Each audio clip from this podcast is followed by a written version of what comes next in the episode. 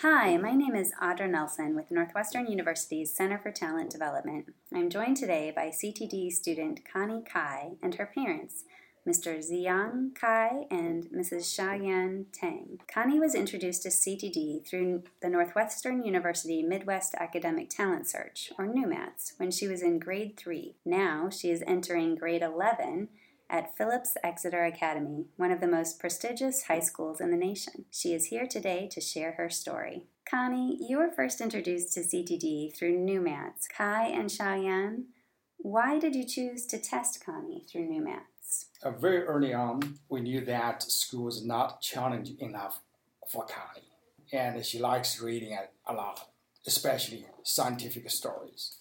Whenever we brought her to a bookstore when she was young, she would like to read for hours until we asked her to leave. Mm-hmm.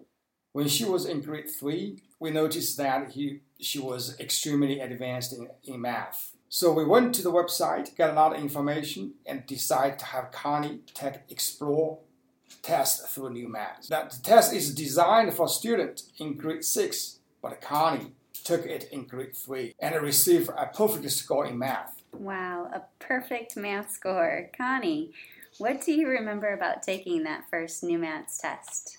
I don't remember the test so much, but I do remember thinking that the high school library where I took the test was really cool. And I remember telling my mom that the snack she packed me was really yummy.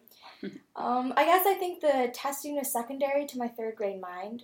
That said, I also remember being a little bit excited for the test, and now looking back, I realize how many opportunities new NUMATS testing has brought me. Xiaoyan, how did you advocate for Connie's education after receiving those first test results? Uh, we took the result back to Connie's school, and uh, they worked with us to place Connie in an appropriate classroom. Uh, we were very lucky to have a very nice, gift and talented teacher, uh, Sue Stephen. Uh, we had a very good relationship with her, and she was very understanding. That's wonderful to hear. Connie, in what kind of classroom were you placed? First, I started in a math pullout group with one other student and a teacher who came in every afternoon. After that, I switched to a local math program called GEMS, GEMS only went up through elementary school, so by the time I reached middle school, I had to go to the local high school for extra math. Well, you've certainly had some impressive achievements with your NUMATS testing, including recognition at the annual NUMATS Awards ceremony. Could you tell us about that experience, please? The NUMATS Awards ceremony is really humbling. You're surrounded by intelligent people in a beautiful concert hall, and you walk away so inspired by all the incredible peers you meet. Um, the award ceremony meant a lot to me personally as well. Growing up in an immigrant family, I never experienced a lot of outward praise. I knew deep down that my parents were proud of me, but they showed it in different ways. And the NUMATS Awards ceremony was one of the first times I really felt my parents' recognition of my hard work, and it made me feel confident and proud and the ceremony helped me fully realize my talents academically. Kai, let's talk about how you felt about the award ceremony.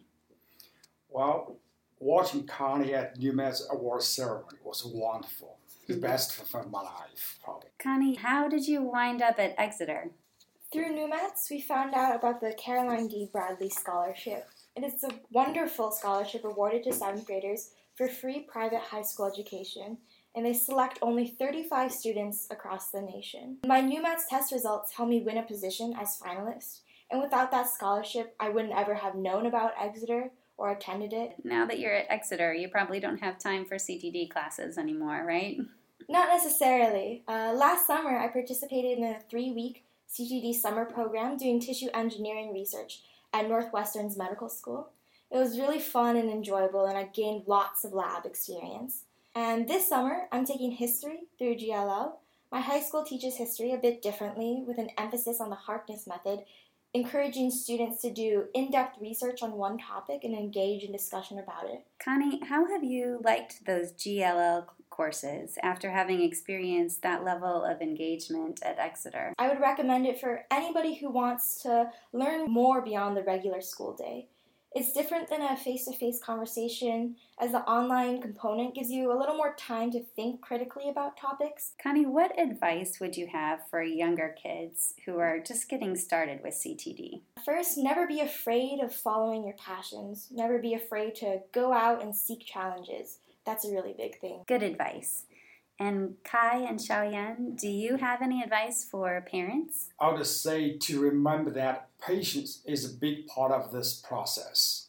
So many parents are very, very anxious. They want to do something and they want some see results the next day. I really like that idea of viewing patience as integral to the education process. Connie, let's talk about where your education is leading you. What are your long term and short term goals? This summer, I'm working in a genetics lab at the University of Wisconsin Madison, and I'm doing research on mice models and the MECP2 gene. I also really enjoy writing, and when I grow up, I guess for my long term goal, I really want to work in a mentoring or teaching capacity. Those are fabulous goals, and I wish you the best in achieving them. Thank you all so much.